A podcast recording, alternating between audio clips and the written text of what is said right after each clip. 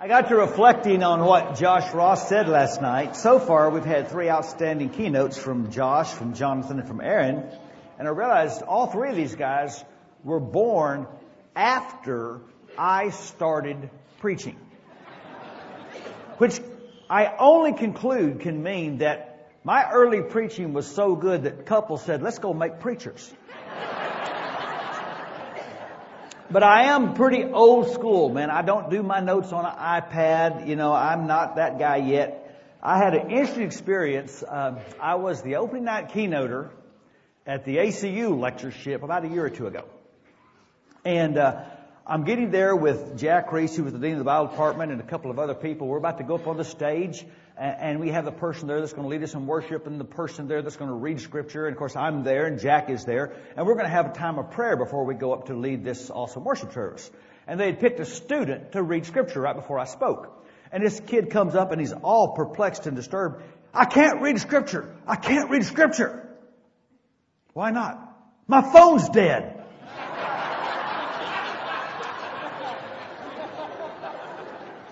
So I said, well, well, could we get you a Bible? And he's like, yeah, that'll work. That'll work.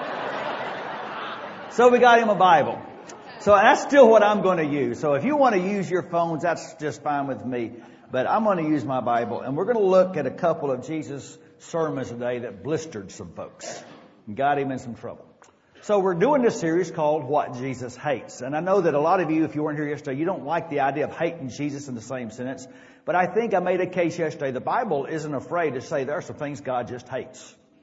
The problem is we want to make God hate what we hate and baptize our hate. And that's a dangerous thing to start doing. So instead, let's let Jesus show us what to hate. And so I just read all four gospels one day and just wrote down all the conflict passages of Jesus. Every time Jesus was, and by the way, it's a pretty long list. And I started to notice what are the things that Jesus really dislikes. And I concluded Jesus hates anything that gets in the way of God's love. What we're going to talk about today, I'm the most nervous about of these three sessions. By the way, we're going to close tomorrow. I really hope you can come tomorrow. I want to talk about the thing Jesus hates the most. And it may surprise you what I conclude. But we're going to talk about today the thing that came up the most in those readings. Okay? We're going to talk today about toxic religion. Most of Jesus' conflict were with religionists. And so we're going to try to conclude why Jesus had such a problem with toxic religion. So let me start with the story of a guy who wins a lottery, he gets a ticket to the Super Bowl. He's so pumped. But he gets to the game, he realizes he is up in the corner in the end zone. He's closer to the blimp than he is to the field. So he's watching the game in his binoculars and he notices about 20 rows up, 50 yard line, middle aisle, there's an empty seat. So after the first quarter is over, he figures, what can it hurt? So he sneaks past a couple of security guards, goes down that aisle, 20th row, 50 yard line, says to the guy, is anyone sitting here? He says, no, help yourself. He can't believe his good fortune. So he sits in this awesome seat, 20 rows up, 50 yard line, Super Bowl. It says a few plays later, I can't believe someone didn't use his seat. And the man says, well, actually, that seat belongs to me. It was for my wife. Since she, she passed away recently, this is the first Super Bowl in 37 years we haven't been to together. He says, I'm so sorry. And still, I'm, I'm surprised you couldn't get a, a good friend or a relative to come with you. He said, Oh, they're all at the funeral. Well, the um,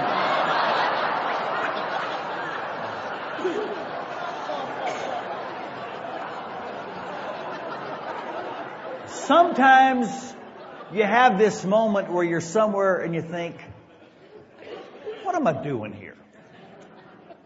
Why am I here? Okay, have you ever left church feeling that way? Why am I doing this? Why am I here? Because here's the reality. Um, religion can do a lot more harm than good sometimes. I know you've heard the story probably of the little kid and he's standing next to the pastor out in the foyer of the beautiful church building and there's these really elegant plaque in the central place in the foyer with a list of names on it. And the little kid says to the pastor, he says, What is this? He says, Son, very reverently, this plaque holds the names of all the men from our church who have died in the service. And the little boy says, Which one, first or second? Religion can be deadly. Now, before I get started, let me just say this. Of all the three days, this is the class I'm the most nervous about, and here's why. Because most of us have spent most of our lives doing religion. So it is very hard for us to hear a critique of religion and not immediately get defensive. Because I am an insider in the religion game. But I don't want to be defending what Jesus found offending. And what I think Jesus particularly finds offending is when he consistently takes the rap for bad religion. You know, especially among younger people today, that the new thing is to say, I'm not religious, but I'm spiritual. Religion has become a new four letter word. How come? I remember years ago hearing Landon Saunders give this illustration of a friend of his that had been a missionary in Africa.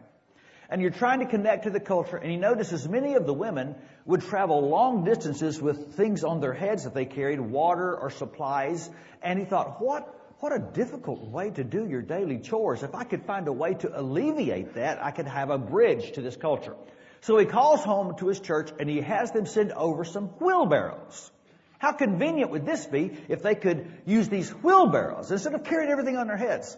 So he sends them to the village thinking this is a great way to build a bridge and he comes back a few days later and there are all the wheelbarrows lined up in a nice row unused. And he went to someone in the village and said, why aren't they using the wheelbarrows? And they said, well, they tried. But when they put everything in the wheelbarrow and then picked it up and put it on their head, it was just way too much to carry. And a lot of people feel like I have enough burden in my life without adding the weight of religion. Religion is taxing. It's hypocritical. It's unrelated to real life needs. All it did was make me feel guilty or make me feel inadequate, and I've already got enough to carry without adding more.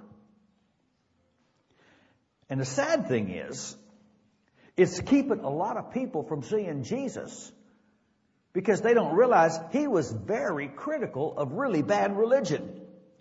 And religion's defenders were very critical of him.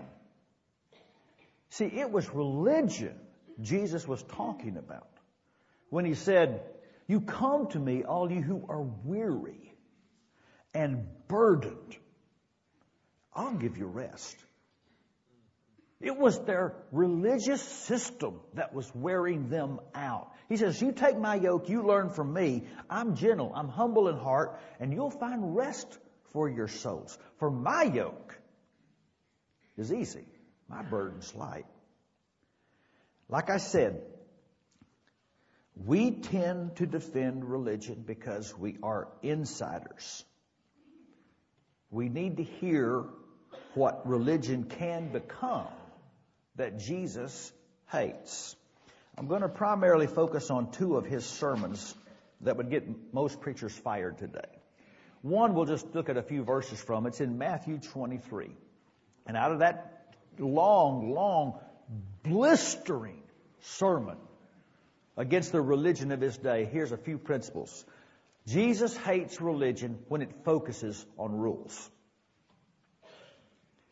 Because toxic religion makes conformity a higher goal than conversion. And so he says they make strict rules and they try to force people to obey them but they're unwilling to help those who struggle under the weight of the rules. Now, there's a couple of big problems with rule-based religion. Number one, you're constantly coming up with tricky rulings. Now, I don't know if you noticed that because we're the insiders, but our heritage is full of tricky rulings. I remember, for example, as a boy, I'm about 12 years old, the little church I grew up in South Dallas. Well, one of our rules is you can't have a choir because Baptists have choirs. So we can't have choirs. But another one of our rules is we're supposed to care for the orphans and the needy. So there's an orphan's home in Texas doing a really good work, and they're bringing some boys through visiting churches to raise support for their very good work. And what are the boys doing? They're singing songs as a choir.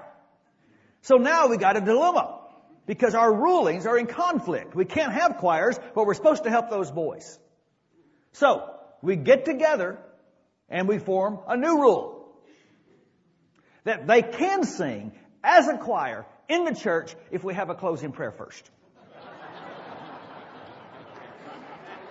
and so we did. And I'm trying to figure this out. I'm about 12 and I'm thinking, okay, now let me get this right. They are singing songs about God and they are singing songs to God and they are singing to the people of God and they're singing in the house of God, but it's okay because we had a prayer and dismissed God. I'm 12 years old and I'm thinking that's goofy. And a lot of our rules look absolutely goofy to outsiders. You have to be born into this system to even begin to relate to some of our rulings.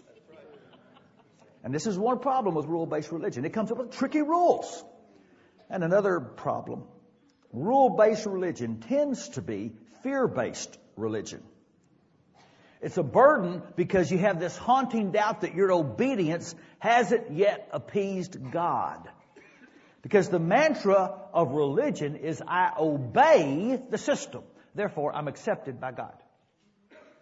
And here's the problem with that. The idea, you see, is God is going to judge between the people that kept the rules and the people that didn't keep the rules, and the non-rule keepers are going to be sent to hell. But heaven is not a place for people that are afraid of getting sent to hell. Heaven's a place for people that really love God.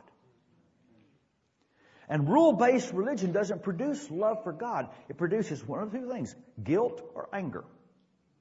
You're going to feel guilty because you're not measuring up and keeping the rules. Or you're going to get angry because you feel like you've kept the rules and life still kicked you in the face. And so you find yourself thinking, not necessarily verbalizing it, but deep down thinking, okay, God, I kept the rules. So how come my kids didn't turn out right? How come my marriage isn't working? How come I haven't gotten the promotion yet? How come I've got a biopsy tomorrow? And you live your life either guilt or anger underneath the surface because you're doing the rules and life isn't working out. Jesus didn't come to replace old rules with new rules. He came to offer grace. See, here's the difference. Religion says you obey, you're accepted. Jesus says you're accepted, obey.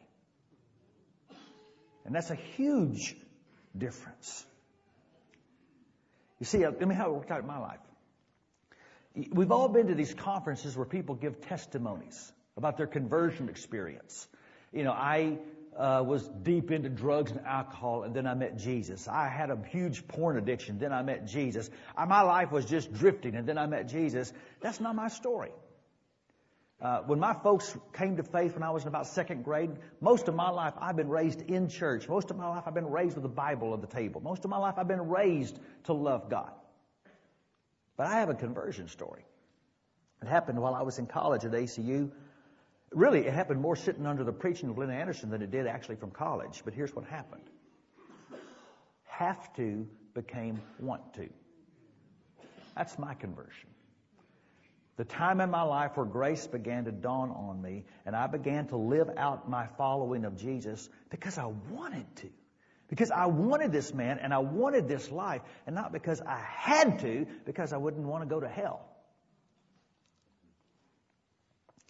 Jesus hates joyless, dutiful, fear-based religion because it keeps people from finding Him.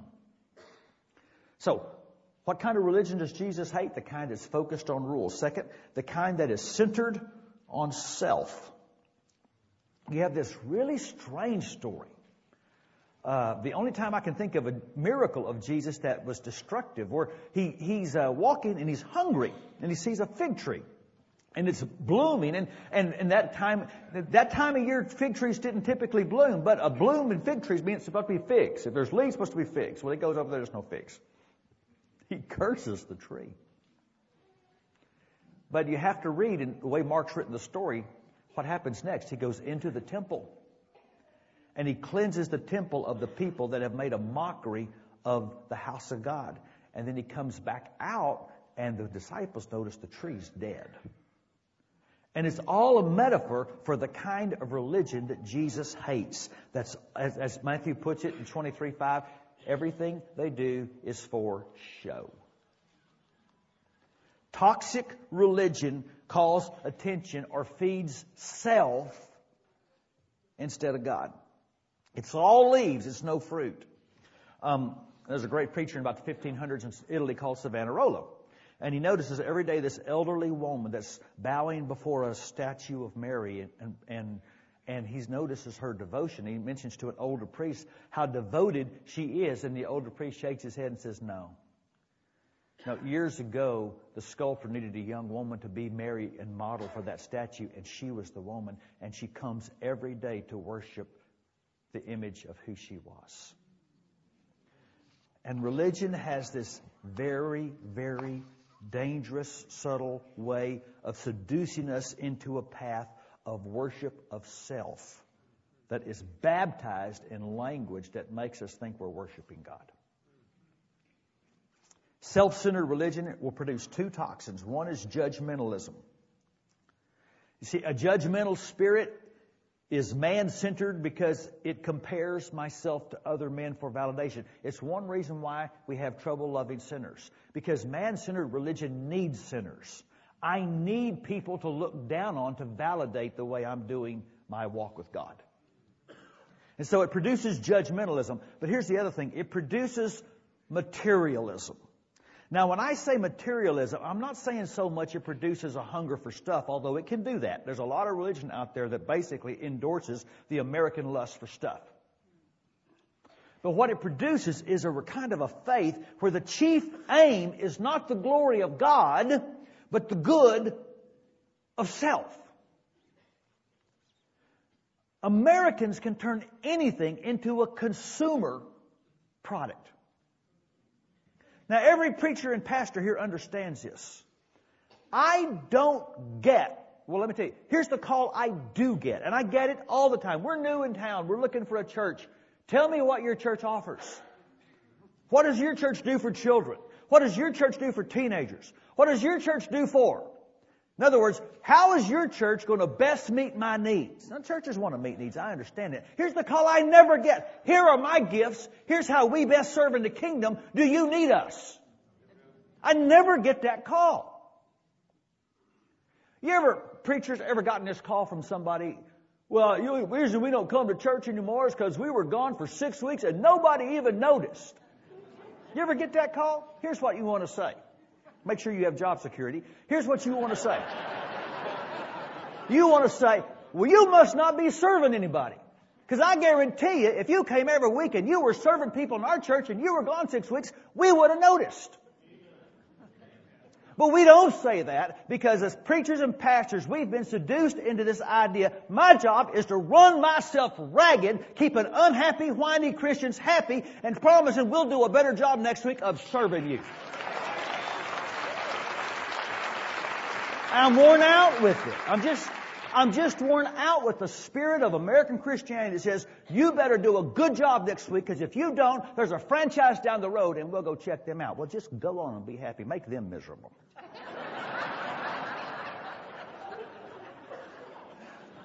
Jesus opposes religion that uses God for personal advancement. We don't go to God to get things from God. We go to God to get God. Uh, Here's how God convicted me. I, I remember, I don't know why this happens. That was about a year and a half ago and I was working out. God, God speaks to me a lot when I work out. I think when there's a lack of oxygen in my brain, I hear Him better. but, but God put on my heart Exodus 33. Now you remember in Exodus 33, the people have sinned. They've built the calf. God has rebuked the whole situation. And then God says this to Moses, you take the people and take them to the land.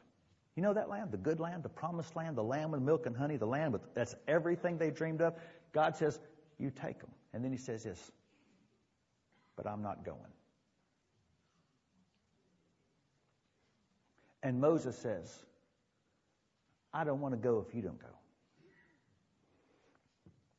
And I was reflecting on that while I'm working out, and I just felt like the Lord said to me, Okay, Rick, would you want the promised land if I wasn't there? Think about this. If religion could offer you the life you've always wanted, obedient children, cost of living raises every year, a secure retirement, good health, if religion could offer you that without a conscious daily awareness of the presence of God, would you take it?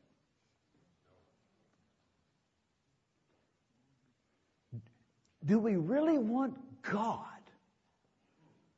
Or do we really want the life we hope we'll get if we're religious?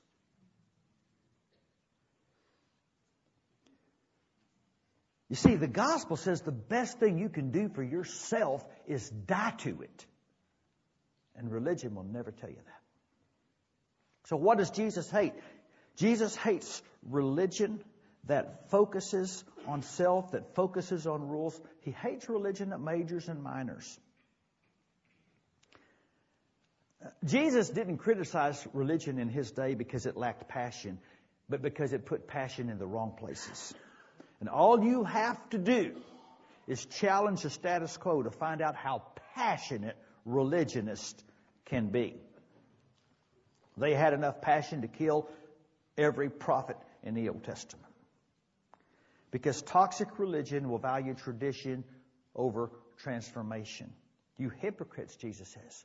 You'll, you'll tithe your spices, but you'll neglect justice, mercy, faithfulness. Think about our own heritage. Have religious issues, and I'll say again, most of our issues are issues only non persecuted, affluent people can afford to have. Have religious issues consumed our greatest energies and passions instead of the more important matters justice, mercy, faithfulness. The test of any religious system is this is it produce and transform people? I read an article by this pastor who said he went to this huge conference. It was a great conference at this big old giant church. The church was so big that in the parking lot they had banners on the light poles on the fruits of the Spirit. This is the love section. This is the peace section. This is the joy section. So you could remember where you parked your car. He said the conference was great, but he couldn't help but notice when it was over and people were getting out how they acted in the parking lot. He says goodness totally cut off gentleness. Joy honked at peace. He said you should have looked at the stare love gave self control. The question is, as people are going to the parking lot and into their lives and into their cities, is what we're doing transforming anybody? This is one of the difficulties about uh, what I do for a living. Most men, we're goal oriented and we like to believe that we're doing something that matters and, and we, that we're making some project. But in my, in my career, in my job, how do you measure if I'm doing a good job? Now, here, here's what we can measure. I can, we can measure how many people come on Sunday or we can measure how many dollars are given. We can measure how many people got baptized. And those aren't bad things to measure, by the way. But how do you measure if a guy is being less of a jerk during the week to his wife and his kids because he comes to your church? How do you measure if that teacher at school is being more bold in witnessing to her fellow teachers in the break room because she's hearing the gospel that you're preaching? How do you measure if that teenage girl has enough sense of who she is in Christ to say no to that boy that wants to tell her who she ought to be? How do you measure that? But in the end, religion that isn't producing life change is leaves. It's not fruit. And then Jesus hates religion that bypasses the heart. In one of his older books, Mike Cope had this great story when he preached for the college church in Searcy. He had some uh, students over for lunch one day after church, a couple of boys, a couple of girls. And uh, it's so long ago that back then the boys wore sport coats to church on Sunday morning. So he says, take your coat off. Let's have lunch. No, I don't want to. No, take, your, no, take your coat off. No, I don't want to. Finally, one of the boys pulls Mike aside and says, all I ironed last night was my collar and my cuffs. you know, every college guy knows that trick. He don't want to take his coat off and that's what religion often does is it only irons the parts that show. You hypocrites, he says. You're like tombs painted white. Outside the tombs look fine, but inside you're full of bones of dead people and all kinds of unclean things. And it's the same with you. People look at you and think you're good. But inside, you are full of hypocrisy and evil. So you see, the other day I'm driving back to my house from work, and I get pulled over by a cop. And I'm thinking, okay, I know I'm not speeding. This is not a school zone. I didn't run a red light. My inspection sticker's valid. I roll down the window, officer, what's the problem? He's got his citation uh, thing out, he's writing me up. He said, well, I noticed when you went past that crowded intersection there that there was no love in your heart for your other drivers. now, why does that never happen? Here's why. The officer and the law could care less how I feel about the other drivers. Just obey the rules. And sadly, some of us grew up in churches where you could use the N word when you saw black people but just make sure you take communion every Sunday. Okay? Where the heart was not the focus. And I think that's why probably the most religious man Jesus ever had a serious, important conversation with was the man to whom he said, I tell you the truth unless you're born again. You'll never see the kingdom of God. Jesus said the solution's not better religion. It's regeneration. It's the Holy Spirit working from the inside out. It's a completely different kind of yoke, but it'll fill you up instead of wear you out. You see, as I was reading all these stories, it dawned on me, it's not Jesus plus religion, it's Jesus or religion. Jesus plus ruins everything. And so, when I taught this to my church, I just was blunt. Some of you need to repent of religion. It's possible to be very religious and never accept the gospel. It's possible that our churches are full of religiously lost people. And we can get defensive about that, or we can get honest. And it's possible that some of our friends and some of our kids have mistaken toxic religion for Jesus, and they need to be told there's a difference.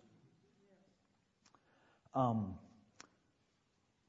Josh McDowell who probably has done more work on college campuses in the last 30 years than any evangelical I know of, says when he was in college, he was a pretty reprobate, immoral man. But he noticed this one young woman that was a part of a Christian group on campus that he had some classes with that just seemed to have something in her life that he was missing in his. And he just asked her, he asked her what it is about her. And she says, well, I've, I've found Jesus Christ. And he said that he told her, don't give me any of that religion stuff. To which she quickly replied, I didn't say anything about religion. I said I found Jesus Christ. And that started his search and his journey. Jesus said, learn from me. He's not afraid of scrutiny. Don't be afraid to say to any person that's burned on religion, well, check out Jesus. Just check him out and ask if that isn't the kind of life you'd like to have. Take him for a test drive. All right, I've saved one point now for the last kind of religion he hates because I want to spend most of my time here. Uh, I don't know if it's the most important point, but maybe for our context, for our particular heritage, it's the one where we tend to get the most defensive. So open your Bibles to Mark chapter 7.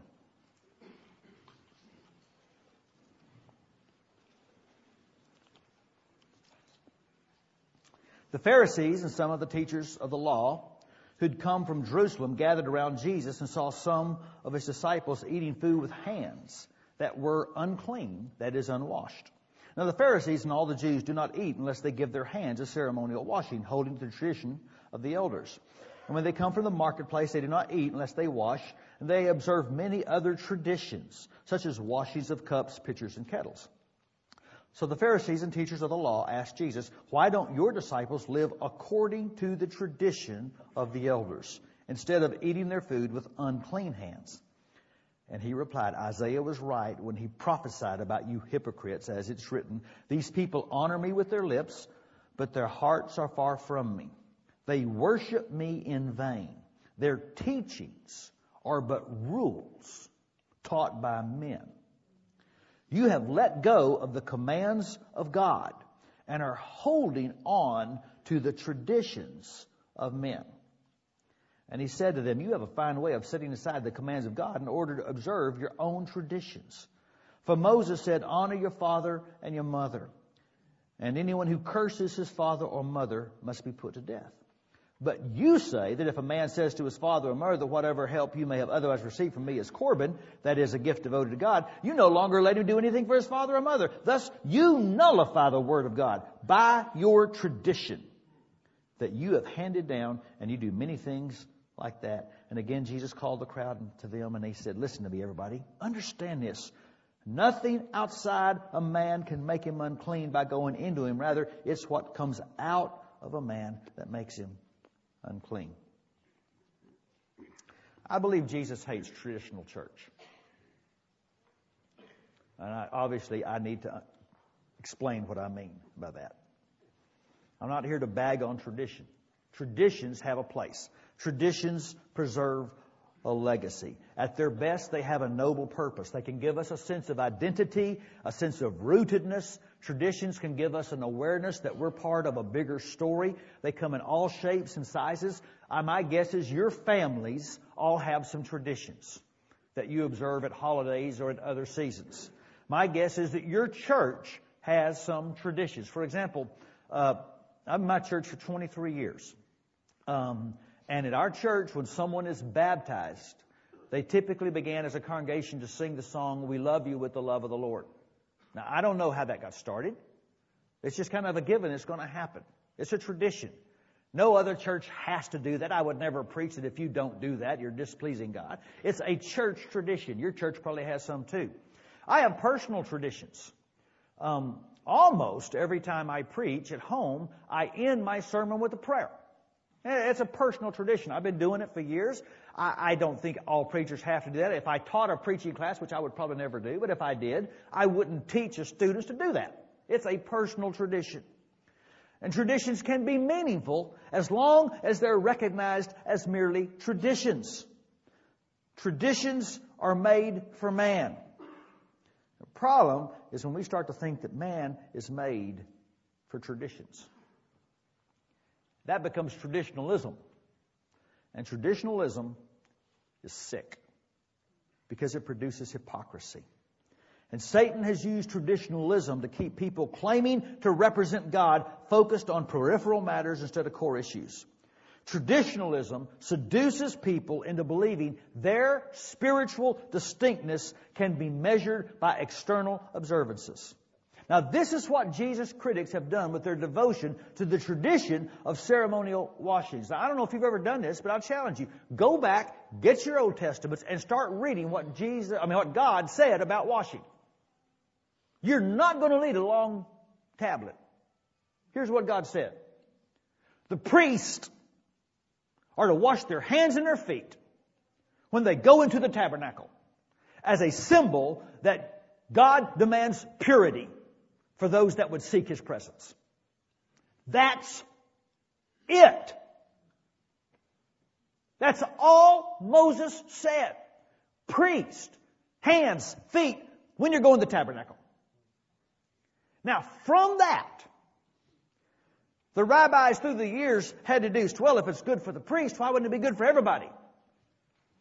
And if it's good for everybody, why wouldn't it be good for lots of other places? And if it's good for lots of other places, why wouldn't it be good for lots of other things? And before they were through, in their Mishnah, they had 186 pages of rules and interpretations of how you were to wash to be right with God. Now, obviously, you got two huge problems here. Problem number one, God didn't write that book. And problem number two, you could follow every page of that book and still have an unwashed heart. And this is religion's greatest criticism. That it produces judgmental people who, in terms of heart, are no more transformed than the people they criticize. You hypocrites, he says. You honor God with your lips, but not your hearts. You let your tradition trump the Word of God. Now, sermons like this got Jesus killed. The Jews were fanatically devoted to their traditions. One of the stories floating around that day was a rabbi that got arrested by the Romans. And every day they'd bring him a little bit of bread and a little bit of water. And instead of taking the water to drink to stay hydrated, he'd take the water to pour on his hands to wash before he ate the bread, and he almost died of dehydration. And the Jews would say, look at him, how devoted he is. And they hear this sermon, and Jesus says, that's dumb. Drink the water. I don't think Jesus is opposed to churches having traditions. He's opposed to traditional church because it asks the wrong questions. It emphasizes the wrong things. Traditional church tends to be full of what I call single issue voters. You know what I mean. They could care less about everything else, but there's one thing they are hyper on, and you better line up there or you're in for a fight. Abraham Lincoln one time was visiting a field hospital where the Union soldiers were uh, laying in bed. And just before he got there, a woman had come from a local church and was passing out tracts. And he comes up to one bed, and there's a boy there reading this tract and laughing. And the president asked him, Son, why are you laughing? And he holds up the tract, and it was called The Sin of Dancing. And he throws back the sheets, and lost both of his legs. And this is what a lot of people perceive about us. We're talking about stuff that is so important to us and is completely irrelevant to the world they're trying to navigate. That you would have to be born inside us and live inside us for years to begin to even imagine why us is talking about that. So Jesus' words are a needed rebuke for every generation because we're always tempted, we're always seduced into measuring spiritual purity through tradition. So let me give you three warning signs to look for about tradition. Be careful when it starts to displace Scripture. You've let go of the commands of God, you're holding on to traditions of men. Okay, now listen closely to what I'm about to say, because I'm about to say a whole lot more than I'm about to say. His critics took a subject on which the Bible was silent. They then created a whole book of inferences and assumptions. Then they bound that book on the people with the same authority as the scripture. Now, aren't you glad that doesn't happen anymore?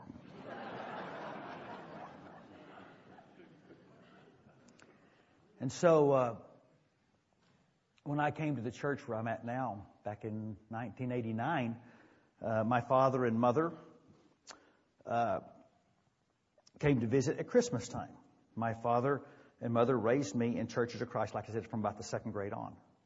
And, and we spent most of our time in pretty legalistic churches, pretty sectarian churches. We didn't know we were legalistic and sectarian, but we were.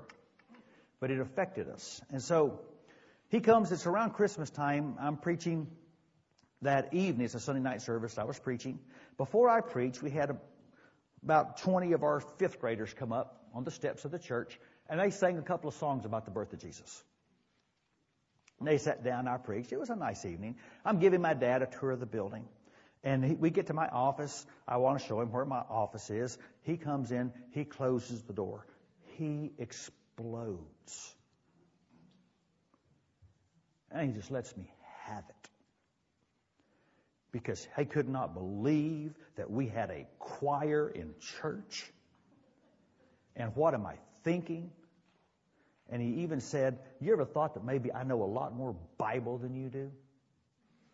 And I really wanted to say, Yeah, and you don't. But I couldn't, it was just tense. I just, I just remembered, honor your father, honor your father. But it was hurtful. For the next five months, my father and I didn't communicate. So then in May, I'm flying up to the Chicago area where my dad and mom lived at that time. He was uh, in his last years of a career with Sears and Roebuck. I called my mother and I said, I'm going to be in the area speaking at a conference and you're going to find out I'm up there. Do you want me to come by? Oh yeah, your dad wants to talk to you. Honor your father. Honor your father. so I get there, I get there that night. My dad's coming in from a business trip. Mom says, he wants to see you in the morning. Don't leave till he can talk to you. Okay. I get up in the morning. I'm at breakfast. My dad walks in. Honor your father. Honor your father. He takes a yellow tablet about that thick and flops it on the table and says to me, says, I owe you an apology. Here's what my dad had done. From January to May, he would get on the train in Naperville, Illinois, and ride 40 minutes to downtown Chicago and read his Bible and ride it 40 minutes back. He started in Genesis and he wrote down on that yellow tablet every verse in the Bible on worship. Every one. And then he said to me, he said, there is nothing in the Bible that says a group of people can't stand up and sing to me. And then he said this. He said, it makes me angry that for 30 years I thought it was wrong because people stood up and told me it was wrong. And then he said, just reading my Bible, I don't see what's wrong with instrumental worship. I said, Dad, we're going to take it a step at a time today. we took a really good step today. We're going to just park there and be happy. So I get the occasional encouraging email from somebody who will say something like, Wouldn't you be happier somewhere else besides the Church of Christ? But here's why I stay. Because my heritage is filled with people like my dad who really, really are good people, but who sometimes have been victims of bad teaching who, have been told that the man-made book was the same thing as the God-made book. And if they will open the God-made book, they'll do what's right. But it takes sometimes someone with enough courage to stand up and expose the man-made book. And that's what Jesus did. It's difficult, isn't it? This is one of the biggest challenges for church leaders today. To mature our people enough to recognize the traditions we've created, to endorse them when they bless, but to confront them when they begin to trump the mission of God. And so I remember early in my ministry at, at uh, then it was Richland Hills, now we're called the Hills. An elder came up to me one Sunday and I could tell he was upset. Rick, this is the second straight week you've ended our service without a closing prayer. I said, no, we had a closing prayer we sang, and I named a song we sang, which is a prayer. No, that's a song that's a prayer, but that's not a closing prayer. We always have a closing prayer. And there's a few people, and they're really upset we're not having a closing prayer. And I said, yeah, but you know that there's nothing that says that we have to have a closing prayer. I know that, but they wouldn't be upset if we just do it, so why don't we just do it? I said, we could go that way. Or we could use this as a teachable moment to mature our people to recognize the difference between tradition, devotion to a tradition and the Word of God. And that's what we chose to do. It is liberating to live appreciating tradition without ever allowing it to trump the mission. In fact, sometimes I tell folks, I want to live my fight, my faith with so much freedom and so much joy, uptight Christians view me suspiciously. so, when is tradition wrong? When it starts to displace scripture? When it starts to dismiss people? Okay, we, we, we, we have an amazing way to baptize exclusivism. Um, I go and preach sometimes. We have a really active ministry in Tarrant County jails, and the jails have been awesome. They they let us show DVDs of our our assemblies and my preaching uh, all over the place. And so, uh, you know, I'm not a big deal. I know I'm not a big deal, but to the inmates, when I show up, it's a big deal because Pastor Rick is here in person. And the last time I was there, these two awesome Hispanic brothers pulled me aside and said, Pastor Rick, Pastor Rick, do you know there's not going to be any women in heaven? I said, no, I, I, did. I've never seen that verse. He said, could you show me that verse? Yeah. He turned to Revelation 8 verse 1. And then he opened the seventh seal and there was silence in heaven for about half an hour.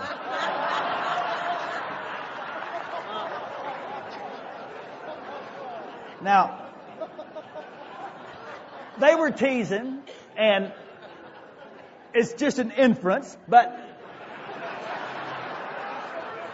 Isn't it amazing how we find ways to come up with rulings that allow us to baptize the exclusion of people?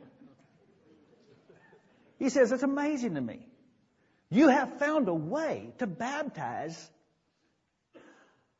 the refusal of help to your parents. You found a way to call refusing to help your parents devotion to God.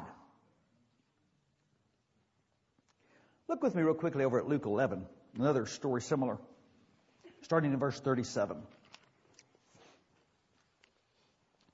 When Jesus had finished speaking, a Pharisee invited him to eat with him, so he went in and reclined at the table. But the Pharisee noticed, now this time it wasn't the disciples, the Pharisee noticed Jesus did not first wash before the meal. And he was surprised. And the Lord said to him, Now then, you Pharisees, clean the outside of the cup and the dish, but inside you're full of greed and wickedness. You foolish people. Did not the one who made the outside make the inside also? But give what is inside the dish to the poor, and everything will be clean for you. Here's the real test of your tradition. Is it helping you love other people? Or is it keeping you walled away from other people?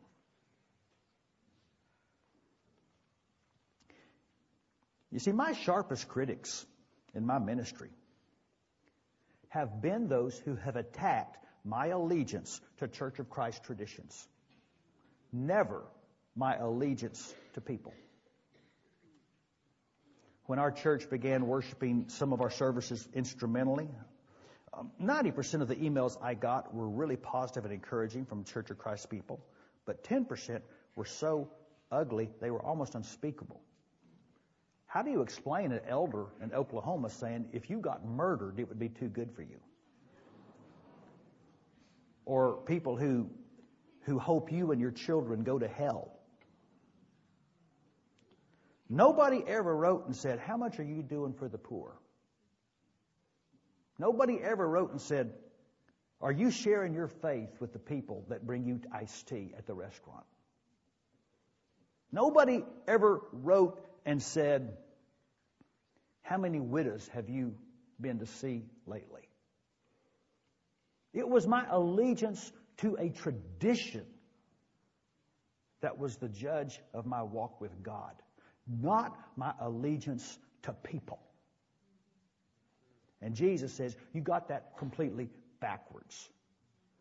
Go give what's inside the dish to the poor. Then you'll be right with God. It's not how clean your hands are. See, I think the test of any tradition is it helping me love God? Is it helping me love my neighbor? See, and that gets to the real problem.